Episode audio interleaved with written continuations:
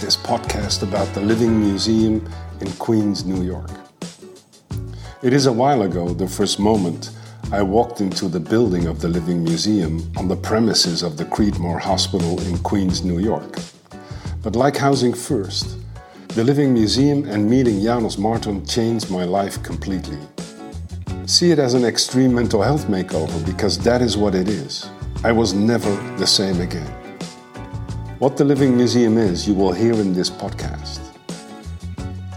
There's no need for me to explain up front because Janos and his artists are very capable of doing just that. They are the experts. Sure, I started my own living museum in the Netherlands in 2015. About 50 artists and I ran the place for five years until COVID entered our world and our rental lease was ended. Nevertheless, the Living Museum is alive and kicking. Several people opened up new living museums in Eindhoven, Helmond, Tilburg, and Leeuwarden. At this very moment, we are working on creating living museums in Amsterdam and maybe Alphen aan den Rijn.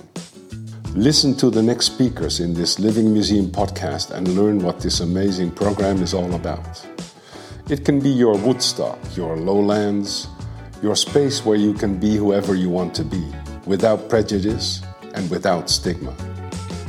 The Living Museum is all about inclusion, about creating a warm and friendly atmosphere, about creating and working on long term relationships, about using your vulnerabilities as your weapon Symptoms that exclude patients in society are being used as an advantage for the creation of art.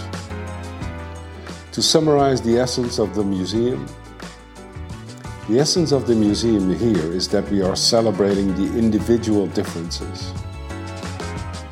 We are celebrating those aspects of your vulnerability that make you a miserable person outside in the world as your strength, and we change your identity into that of an artist and we celebrate the fact that you had experiences other people just did not have. So, in this way, art is the solution, art is the way to go. Like Janos said, people experiencing severe and multiple mental health challenges are automatically at a high level in creating artwork. So called normal artists have to work hard until they get there. The artists of the Living Museum have access to the universe, where the angels fly. Enjoy this Living Museum podcast, your gateway to mental freedom, a place among the angels of this world. So, we have a little treat from the insane asylum. My uh, dear friend uh, Janos Marton, who is uh, He's the master, the director of uh, a House of Mad Geniuses, an artist asylum. HBO did a documentary on it uh, a number of years ago called The Living Museum, which can be seen on HBO, nowhere else, actually. And it's a place that I stumbled on maybe 10, 12 years ago and I've been going to. And it's just, every time I go there, I'm in awe, amazed. And maybe you will be too. Uh, come on out, Janos Marton, and give him a welcome.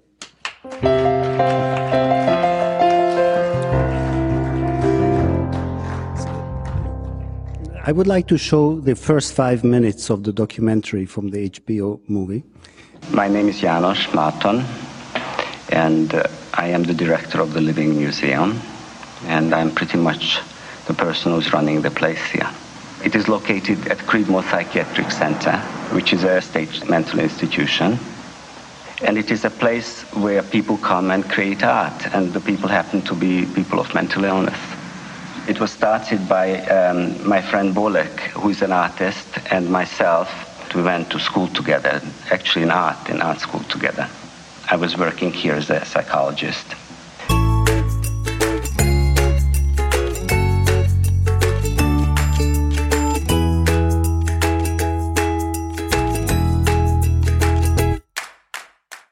Very few inventions in psychology, very few new things actually. And, uh, and I feel that we have here in the Living Museum sort of an invention that is evidence based. We have been doing it for 30 years very successfully.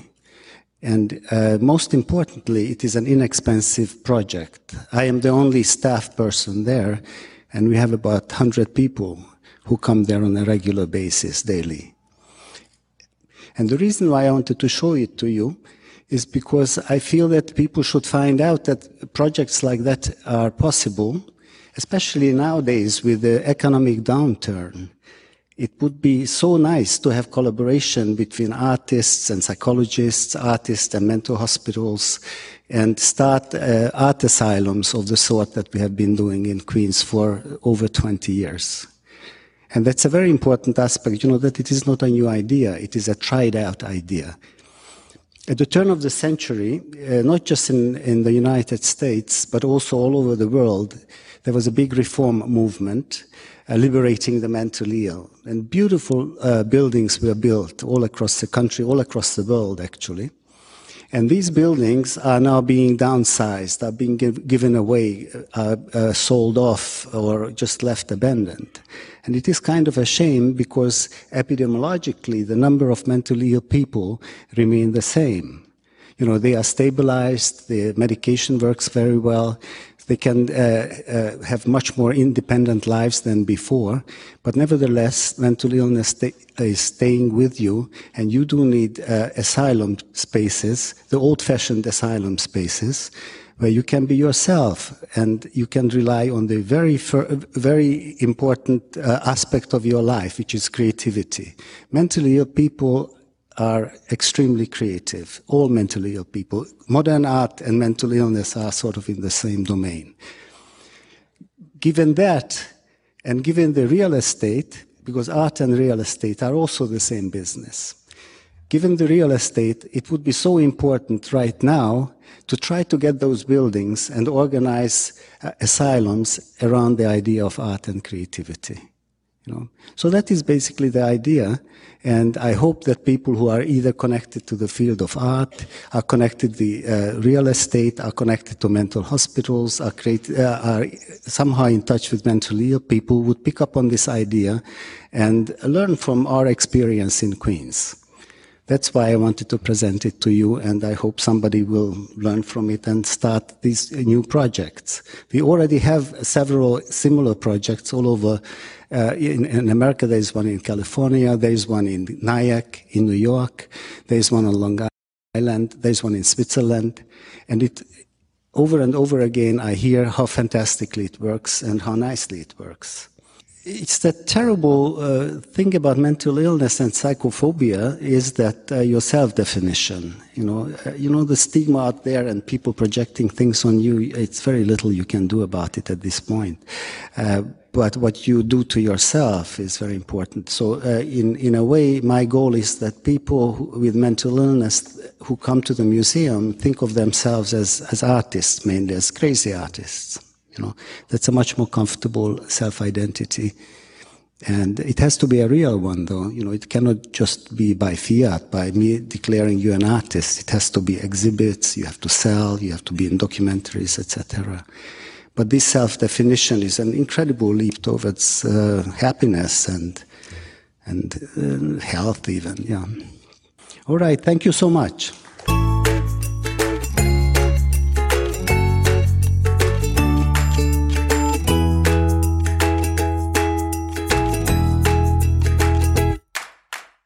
Okay, Tim.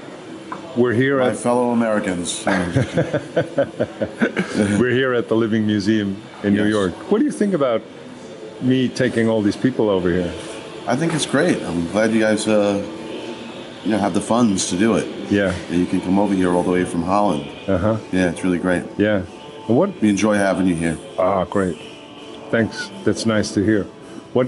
You're like the guide here, isn't it? Yes, I'm. I'm, yeah. I'm the designated tour guide, I guess. you Yeah. And for how long have you been coming here? I've been coming here since 1999. 1999. And wow. it's two, 2016 right now. Yeah. mm. So, so what attracted you at first to attracted me at first? Well, to come here. I don't remember how I started coming here, but it was it was 90, 1999, and I came here one day and I liked it Yeah. I think that's what it was. And then I asked, you know, Dr. Martin if I could come here regularly. Mm-hmm. And uh, I was, I was at, I was, um, I think I was in the hospital. I was in the hospital at Creedmoor Okay. for like two years. Yeah, yeah, yeah. And that that that was from '98 to '99, and then I came here after that. Yeah. So I think when I got privileges to walk the grounds, Mm-hmm. I came here I like the place. So Yeah, yeah, yeah. What what is what is the thing you find here when when you are admitted to this hospital? What what is the difference between the ward and the living museum? oh my gosh, opposite ends of the spectrum. Yeah, yeah, yeah. It really it really sucks being over in the big, the big building. Mm-hmm. But being here is great because you know gets me out of the house in the Uh-huh. morning when I Yeah. come here, and I consider the people here to be my family. Mm-hmm. You know, they're like my family, and every, when I come here, I feel you know comfortable and, and I, I feel at peace. Yeah. Yeah, Yeah, yeah, We're yeah. all we're all. I mean, we're all kind of you know we're all friends here. Yeah, yeah, yeah. You support each other Yeah, yeah. through making art. Make yeah, making art or just hanging out and joking around and Yeah. you know just having fun. Hmm. Okay, Tim. Thanks for the interview. You're welcome. Thanks Any- for being my pal. Oh, thank you for being my pal. Thank you very much.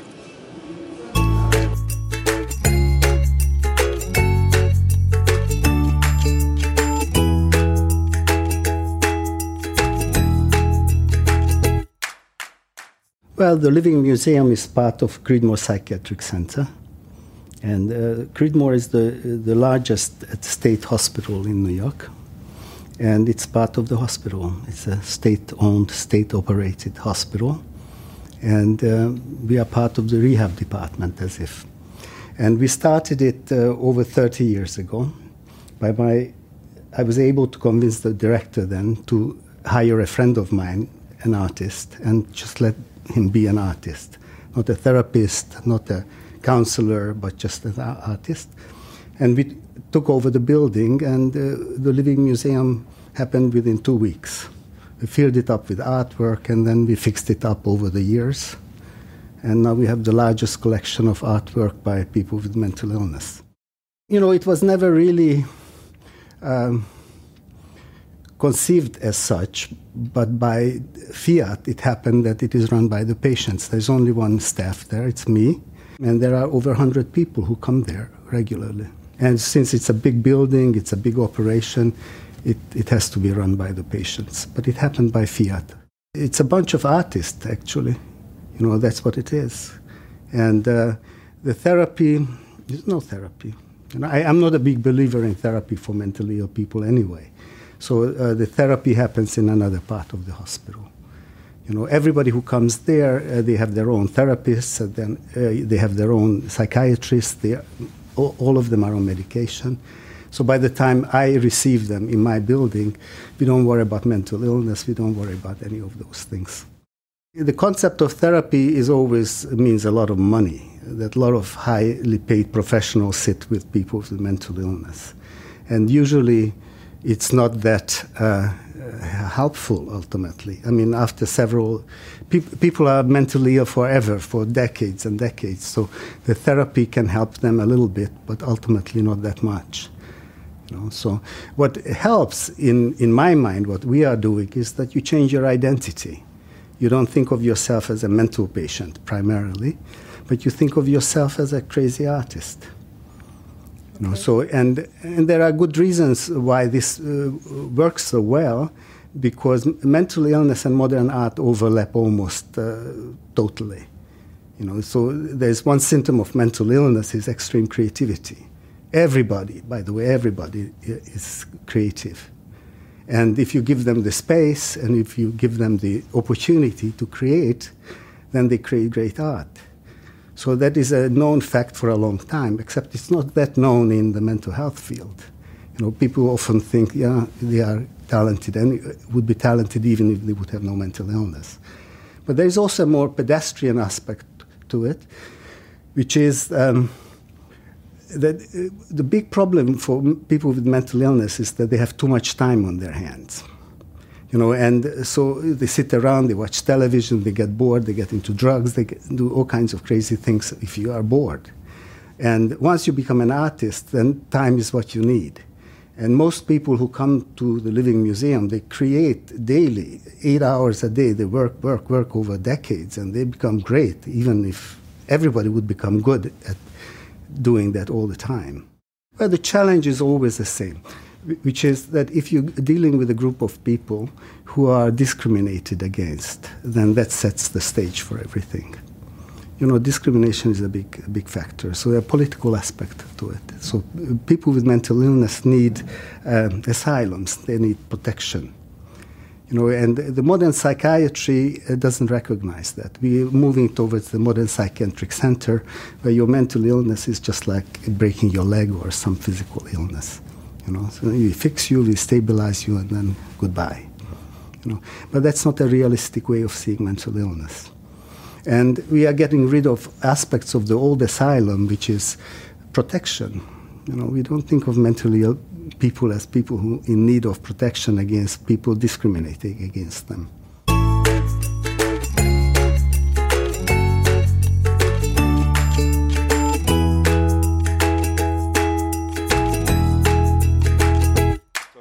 Thanks for having us today at the Living Museum again for I don't know uh, how many 100. times. Yeah. 100. Okay. Can you like tell me some of the do's and don'ts when you like create a place like this?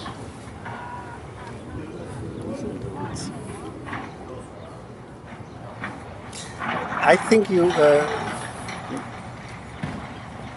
I cannot give you advice because you know. that, you know, it's uh, rely on the on the patients. That's my advice. Yeah. They have the energy. They they know. Go with them, all right? And listen to them. You know, the, I think that the most important person here is John. You know, no matter how crazy he sounds, uh, he his heart is into it, and he. Tuesday. Very good, You Have a nice weekend and Thank good you. Memorial Bye. Day to you. That, that's my advice, and, and, and don't feel superior to them.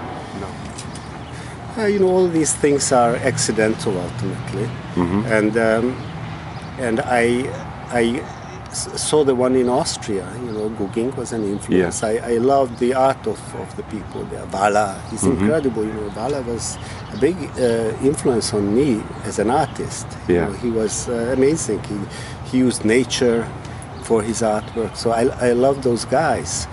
And um, so I just wanted to replicate it here. And then we became bigger than they, they are. And then second, uh, I was miserable as a clinician. You know, you can't imagine the stress and the, the horrors ultimately even working as a clinician in a mental health Yeah. setting. Up till today. and in the future too. Yeah, yeah. And because it's, uh, it will take generations to get away from uh, discriminatory attitudes. Discrimination is a horrible thing. You know, it will take a long time for any country to overcome racism, and it will take even longer probably to overcome uh, psychophobia. Yeah. Mostly because people are not aware of it. You know, people are aware of sexism, they are aware of racism, they are aware of racism in themselves. You know? But uh, psychophobia is not even on the screen for people, which is the fear of, of everything connected to mental illness, Yeah. including your own fear of your own issues. Yeah. So um, that's why it's important to recognize that and create safe spaces for not just for the mentally ill, but people who are connected to the field because it's a syndrome. You know, psychophobia hits people who are working in the field also. What to avoid? Avoid stress for yourself. Yeah.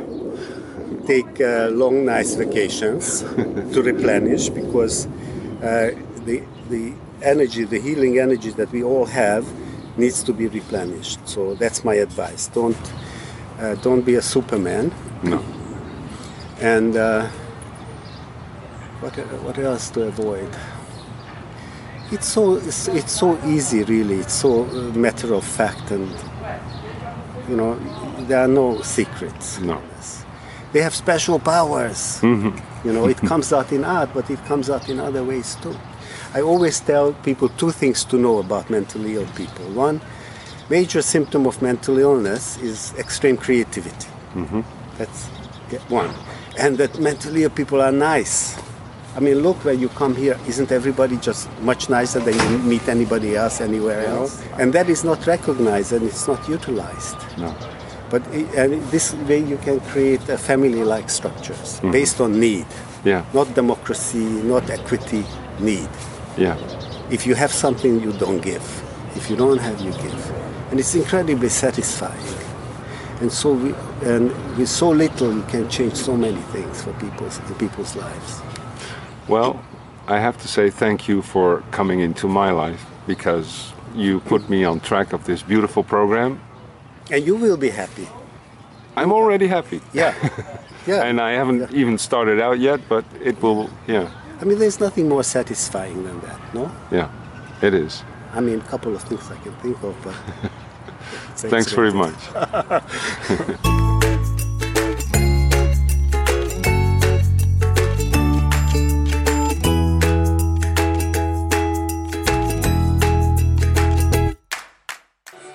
Hi, John. Hello, how you doing? How's it? I'm doing all right. I'm doing good too. Nice. I'm over here right now. I'm working. I'm, I'm organizing the museum. I made it making a storage room up here, Okay. and I'm working hard. I've been doing it for like a week and a half already. I'm gonna take off for a month of my work and just organize, just spring cleaning. All right. So, John, we, we met a long time ago. Yeah. What does it mean for you to have a place like the Living Museum? The, the Living Museum saved my soul. All right. You know, when you're locked up on the ward, and if you you're locked up in the hospital and you get off the ward for like a three or two or three hours, it's a, it's such a relief. It's just like a, you know, like a brick off your shoulder. Yeah, yeah. And that's what I'm doing here. I'm, you know, I'm, I like to give back to the museum. That's why I'm organizing this room because I feel like I got to get back to the museum because the museum gave me so much. Yeah, yeah, yeah. Yeah. It gave me peace. I come here every day. I come here. Every day, huh? For how long now? Oh, I've been coming here for a long time. Since I got out of the hospital in '96, July 3rd, 19, 1996. So that's about 20 years. yeah. Yeah. And I, come every day.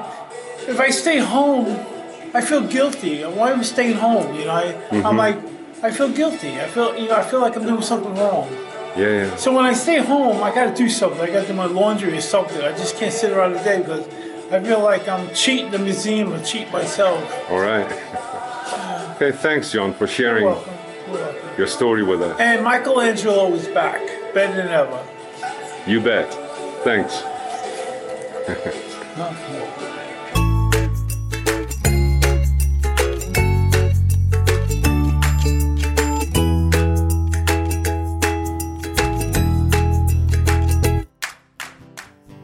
The Living Museum has over 20 years become the largest open art studio program dedicated to the painting, sculpture, and writing of the mentally ill in America. Everything within the 40,000 square foot, two tiered space grabs my attention, with paintings and sculpture peeking out of the strangest corners. The main studio space is on the second floor, with a catwalk overlooking the first floor. Walking through the museum brings me back to my family home. Mom decorating it with artistic flair, itself a bit of a museum, with its palm plants and creeping vines, jungle decor, multiple mirrors, murals, sidewalk finds, well placed trinkets, tchotchkes, and gewgaws. I can't hold back the sadness and longing for my childhood, my family. I excuse myself from Mr. Ding, step into the nearest bathroom, and cry like a baby. The Living Museum is the brainchild of Polish artist actor Bolek Greczynski, the European who greeted me and who handles day to day directorial duties, and Austro Hungarian filmmaker philosopher Janos Marton, who pops in from time to time, beautifying the space with dried flowers and abandoned greenery. A lovable curmudgeon with a wry wit and droopy mustache, Bolek is pleasant enough even while battling what I later discover are the end stages of AIDS. After reviewing my watercolor pad and two medium sized oil paintings and seeing my talent and desire to work in a larger format, he gives me his appraisal and blessing. Huh? I see. Cartoons, comic books, sci fi. America! He laughs. You are red blooded American boy. But you see it differently, no? Being black man, yes? No, what you have to say is good. And your work is good. You are a great artist. I cannot teach you anything. Go. Do what you want to do. Just coming from a locked ward where I cannot move freely beyond the smoke filled walls or paint uninterrupted, Bolek's respect and trust in me has a profound effect. I quickly recognize the Living Museum as a refuge and my new artistic base of operations. Over the ensuing months, with Bolek present and later when he's out on sick leave, I rise to the challenge of all this wall space and unlimited resources by painting large murals, which soon spread into much of the as yet untouched downstairs area. These include homages to the 20th century civil rights struggle, the space race, and great minds like James Joyce and Albert Einstein. Garnering praise for these works, I put my all into painting my freedom in the main reception room a mural of an expansive blue sky with cumulus clouds depicting the majesty of heaven. I gaze upon this sky daily as a balm for having to spend most of my time on a locked ward in Building 40.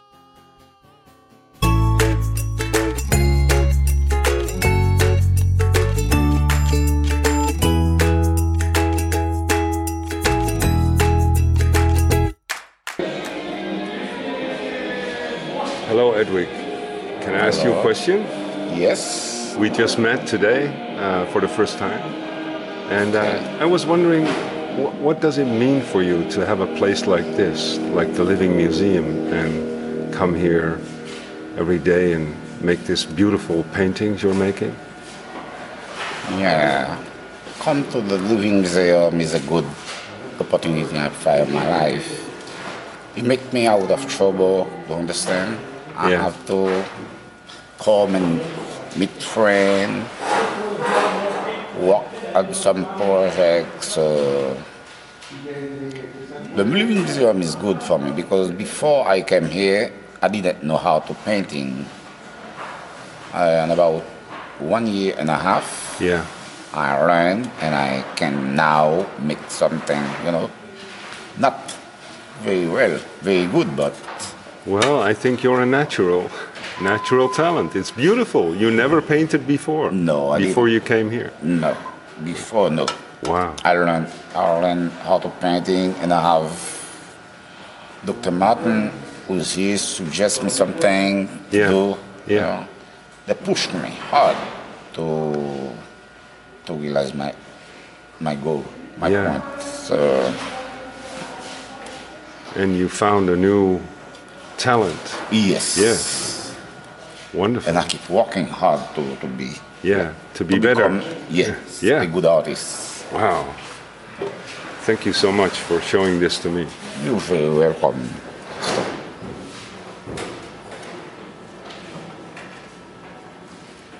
Next time, I'm gonna try to painting with uh, oil paint. All right. Oh, this is acrylic, so it is hard to work with acrylic. Dry fast. Yeah, yeah. Thanks so much. You're welcome. Have a great day. Okay, same to you, sir. Thank you.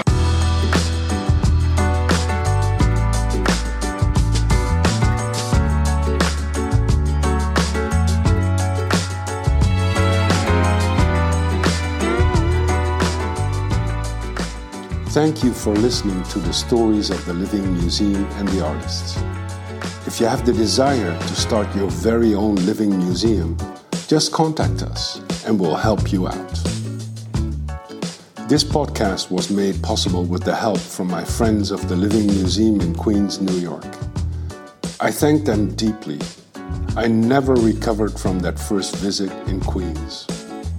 If you want a similar experience, just hop on a train, plane, drive your car, but go there.